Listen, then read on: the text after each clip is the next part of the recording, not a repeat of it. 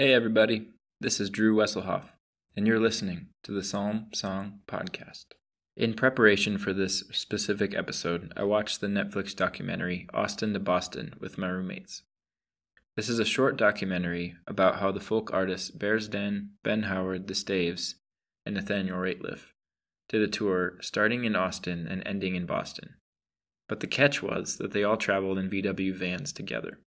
It was a charming and pretty good documentary, but there were a few monologues that were a little bit overly spiritual and profound. The road is a fresh start, freedom from the past. One becomes a stranger in a strange land, free to be the person they see or know themselves to be, beyond the confines of their history, without question or judgment.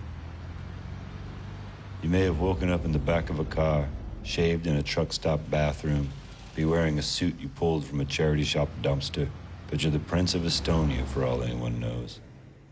My roommates and I quietly poked fun at these speeches and called them, quote-unquote, folk philosophy. There's something about how a musician can put so much emotion into a song to make it impactful. But if they were to describe the same emotion to you in just words, it would fall a little bit flat. I think this is folk philosophy. Have you ever seen a musician describe one of their songs right before they play it? They tend to say something short and simple, often downplaying the complexities of the emotion in the song that they are about to play. Maybe they also are aware of this folk philosophy phenomenon. Maybe they understand that sometimes the purpose of music is not to be explained and talked about, but rather played and felt. So now that I've explained that, let's call that my disclaimer for what's to come. Sometimes talking about music can only go so far. Sometimes the connections you make to song go beyond words, and sometimes their significance is something that does not need explanation. So I would like to propose that an alternative name for this podcast could be folk philosophy. This is essentially what I'm doing. I'm showing you my interpretation of some of my favorite songs, and then inviting you to listen to them, and in turn, you can interpret them your way.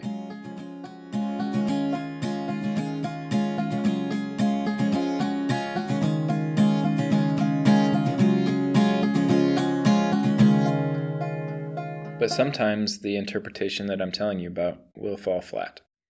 Sometimes it will come off as overly spiritual and profound. And that's okay. All I'm trying to get you to do is listen to these songs. And all I'm trying to get you to do is interpret your favorite songs in a new way. To pull meaning from them that maybe the author intended, but maybe they didn't. Sometimes music transcends its original meaning. So with all of that, it's okay if you don't agree with my interpretation of some or even all of these songs. In fact, I would prefer it if you disagree with me, because that would mean you are interpreting the song in your own way, which is exactly what I'm trying to get you to think about. So, obviously this band is one of the bands that were in the Austin to Boston documentary. But which one of them is it? Let's find out really quick. Do you have a band name or anything? We do. We're called Bear's Den. Yeah. Yeah, I heard you playing and I like this kind of music. Oh, thank you very much. That's very kind of you to say that. I like this kind of music too, kid.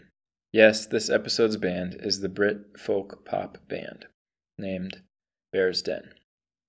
The band was originally formed as a trio and included Andrew Davey, Kevin Jones, and Joey Haynes. But shortly after their debut record, Islands, was released, Joey left the band to spend more time with family and friends. Since then, Andrew and Kevin have released their second album, Red Earth and Pouring Rain, in July of 2016. Bear's Den is a member of the record label Communion Records, which was founded by Ben Lovett of Mumford & Sons, and each of the bands that were present in the documentary were collaborators with the company. And all are fantastic, so go watch the documentary, which is on Netflix, and then check out Ben Howard, Nathaniel Rateliff, The Staves, and Bear's Den. Maybe even pause this podcast and go watch Austin to Boston, and resume listening afterwards. Since this tour has ended, we've crossed paths many times in many places. Sometimes you can be quite far down a road you didn't even know you were on. The draw of touring can be so strong that years can pass before you even stop to question why you're doing it in the first place. Why make all those miles to perform to total strangers in far-off towns? Why leave all your loved ones behind to live out of suitcases in shit hotels in the back of vans? I suppose the answer I give myself is, 'cause it's a damn good time.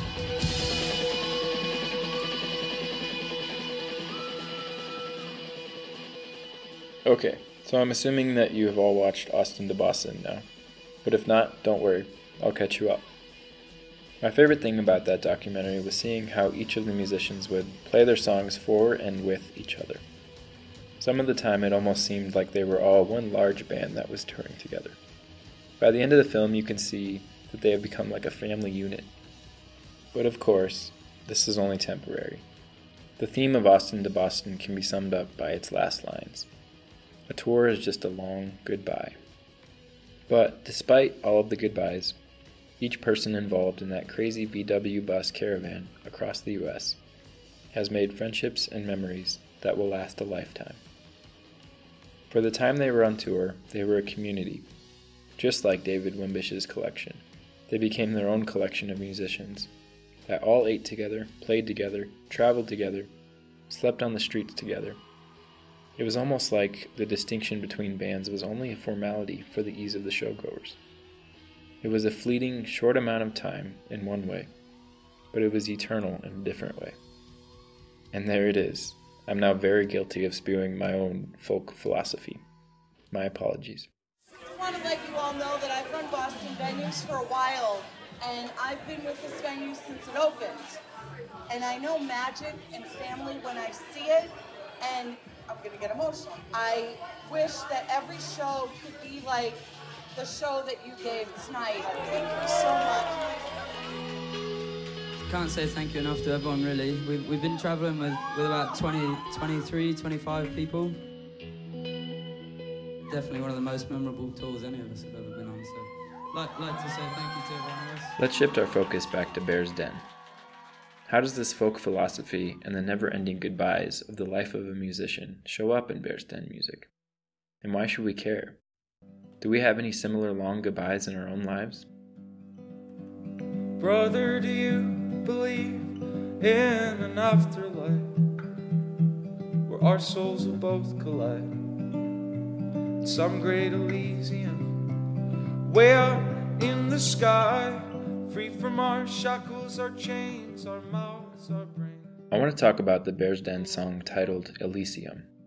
It is the second to last track on Islands, and the song is a letter from one friend to another, urging the other to never lose their childlike faith. It is a melancholy, but yet hopeful song. The first lines ask a very big question.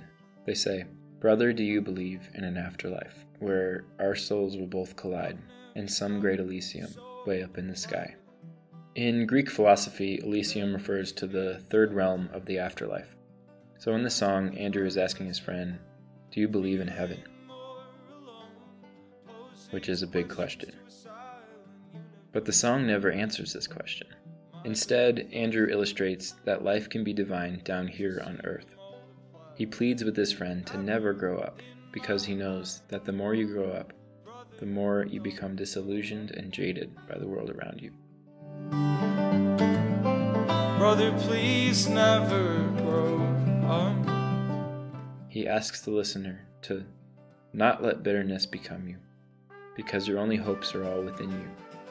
So hold out against the night, and guard your hope with your life.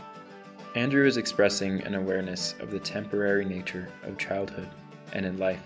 One day we might reach a great Elysium, but regardless, we should not grow bitter and always hope in something greater. This song could easily be a letter to Andrew's fellow tourmates from the Austin to Boston tour. Their short-lived tour could be analogous to our short-lived lives.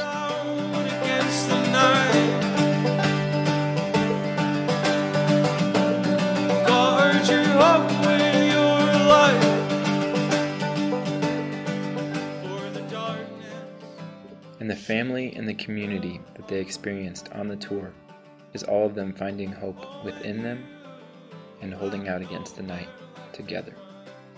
Thus, Elysium is revealing that in our brief existence, we can still experience the eternal and the precious. In a brief song, we can experience the sacred psalm. Our lives are fleeting and short in one way, but eternal in a different way.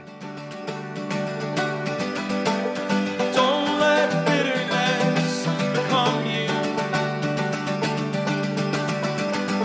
You are the hopes of all within you.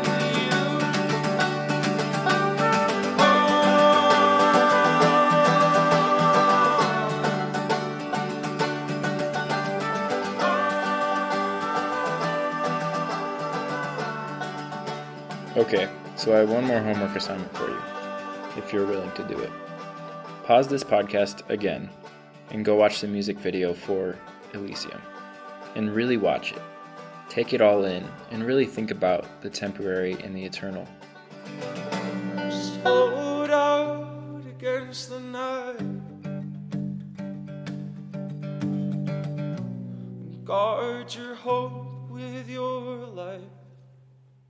On this music video, NPR's Bob Boylan says, "Sometimes music and life intersect in ways beyond words." Director James Marcus Haney's original intent for this music video was to film his brother Turner and his friends for a few days while they attended Seattle Pacific University. But a few days into filming, a shooter attacked the campus and killed his brother's friend, Paul Lee. The video was supposed to capture the carefree lives and attitude of youth, but instead, it captured their unimaginable grief. James said that when the victim's name was released the next day, the fears were confirmed. Turner's friend and dorm mate, Paul Lee, was dead. With the music video as a last priority, I was thankful just to be with my brother, to support him, to be near him. In his dorm room, he played the song Elysium over and over. A few of the other kids played it a lot too and sent it around. While in the midst of a dormitory full of broken and lost students, I couldn't stop listening to the song either. It took on a whole new weight and meaning. That weekend, my brother and his friends wanted to finish the video in honor of Paul. The end result is a video that depicts real friends, real teenagers, experiencing something far too real. James is right. Sometimes life can be far too real. Let this song remind you of how brief our lives really are. But more importantly, let the song remind you of the beauty of it all as well. So in honor of Paul Lee, when this episode ends, go tell the people that you love them. Show up unannounced at their houses, or give someone a surprise phone call. Give your significant other a big hug and lots of kisses. Tell them over and over how much you care for them. Be with them and spend time with them. What you have together is irreplaceable and extraordinary. Here is Bear's Den's Elysium. Grace and peace, my friends. May you guard your hopes together.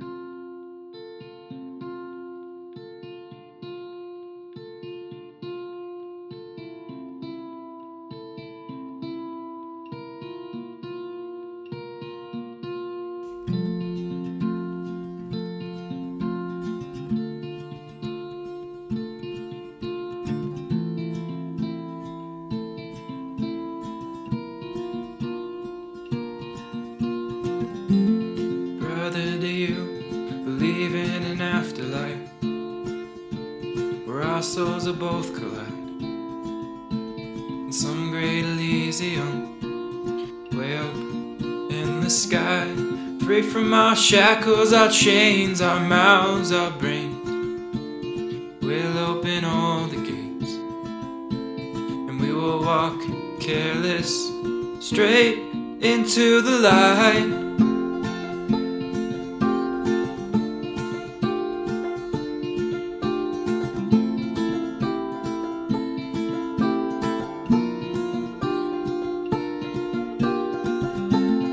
I've never felt so enlightened. every page I turn, I only find myself feeling more alone, posing questions to a silent universe, and my very thoughts are cursed. They just seem to multiply forever in my mind. Brother, don't grow up. Brother, please never grow up.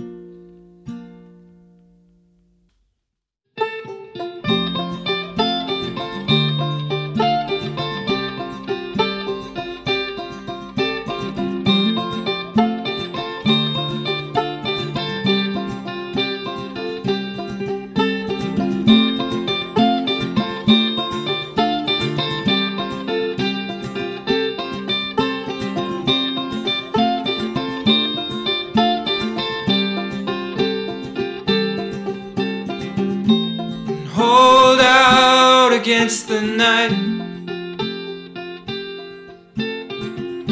and guard your hope with your life, for the darkness she will come. Oh, and you have nowhere left to run. Oh, but your eyes are wider than mine, they help me to hope that age does not erase all that you see. And don't let bitterness become you. Your only hopes are all within you. And hold out against the night. Guard your hope with your life.